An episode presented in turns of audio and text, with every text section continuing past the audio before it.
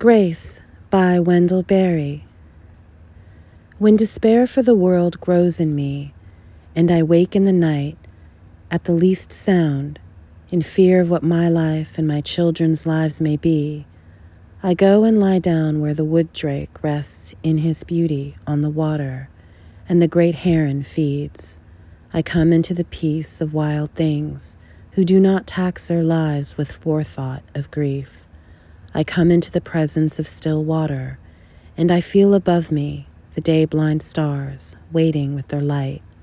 For a time I rest in the grace of the world and am free.